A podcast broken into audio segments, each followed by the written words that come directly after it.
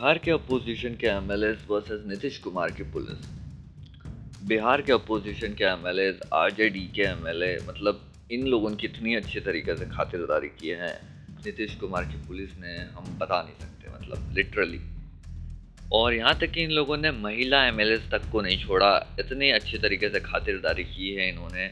और इतने आदरणीय तरीके से बाहर निकाला गया विधानसभा में, जैसे कि वो कोई अंदर के मेंबर नहीं है, वो बाहर के मेंबर आए हो बीच में बिल रोकने के लिए मतलब बिल पारित होने से रोकने के लिए।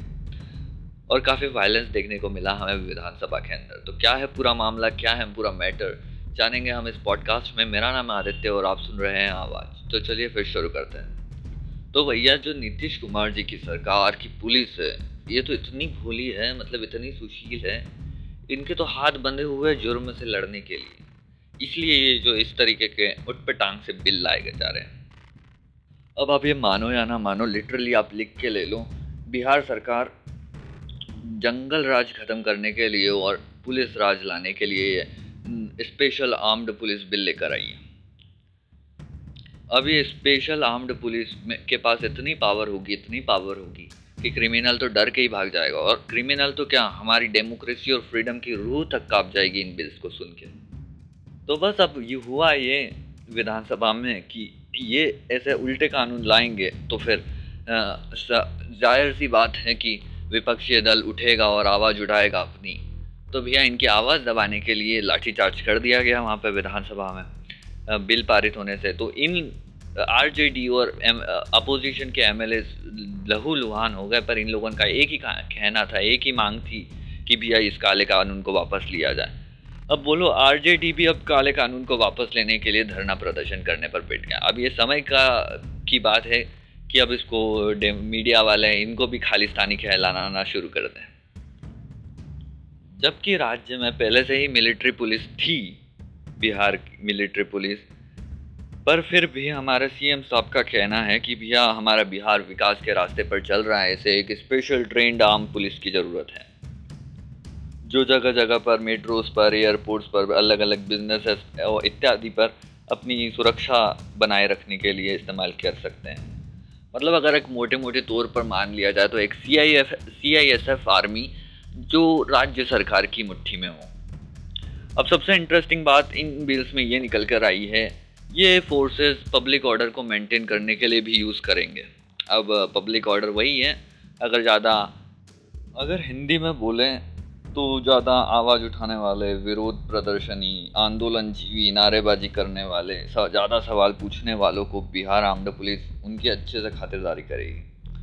तो सबसे मज़ेदार बात तो ये निकल कर आई है कि जो हमारी ये आर्म्ड पुलिस रहेगी ये कुछ इस तरीके से ट्रेंड रहेगी कि ये अपराधी को दूर से देखकर ही भाप जाएगी कि भैया ये कुछ बॉस ये कुछ गड़बड़ करने वाला है या करेगा, या फिर गड़बड़ की है। सिर्फ़ शक के गुना पर उसे अरेस्ट कर लेंगे ये पुलिस वाले। बस पुलिस वालों को यकीन होना चाहिए मतलब उनको लगना चाहिए कि भैया ये कुछ गलत करेगा या करेगी, चाहे वो लड़का हो या लड़की, उससे कोई फ़र्क नहीं पड़ता। है तो बिना कोई वारंट बिना कोई परमिशन बिना कोई कोर्ट की दखल अंदाजी के अब अरेस्ट हो सकता है। इसी को तो कहते हैं एडवांस पुलिस समय के साथ पुलिस भी एडवांस होनी चाहिए। Hashtag India new India हाँ तो भैया, ये पुलिस इतनी अंतर्यामी रहेगी तो इसे कोई वारंट वगैरह की ज़रूरत नहीं है। सर्च वारंट की, कि ये चेकिंग करना, नहीं कर सकें।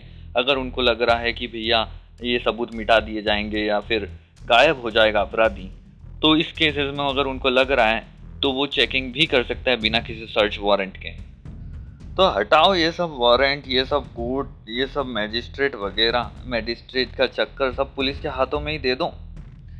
जब जब भैया छा वही छानबीन करेगी वही आ, केस को देख रही है तो ऐसे में कोर्ट की ज़रूरत ही क्या रहेगी?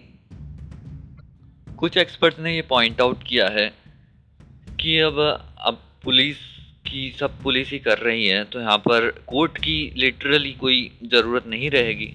अब आपको कोई पॉलिटिकल साइंस की ज़रूरत नहीं है सम, ये समझने के लिए कि आर्म्ड पुलिस का इस्तेमाल किस लिए किया जा सकता है किसे बचाने के लिए किया जाएगा और किसे दबाने के लिए।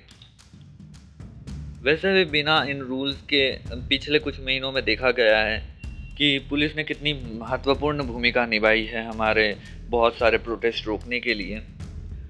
फॉर एग्ज़ाम्पल देखें तो हमारा फार्मर प्रोटेस्ट ही देख लीजिए। अभी कुछ महीनों पहले ही बिहार और उत्तराखंड में एक सर्कुलर जारी किया गया था बाकायदा बाय द पुलिस जिसमें लोगों को कहा गया था कि ज़्यादा प्रदर्शन ना करें, ज़्यादा विरोध ना करें। अगर वो ज़्यादा खुद के और अगर उनका नाम सामने आता है तो उनको सरकारी नौकरी, सरकारी पासपोर्ट जॉब लोन इत्यादि से हाथ धोना पड़ेगा।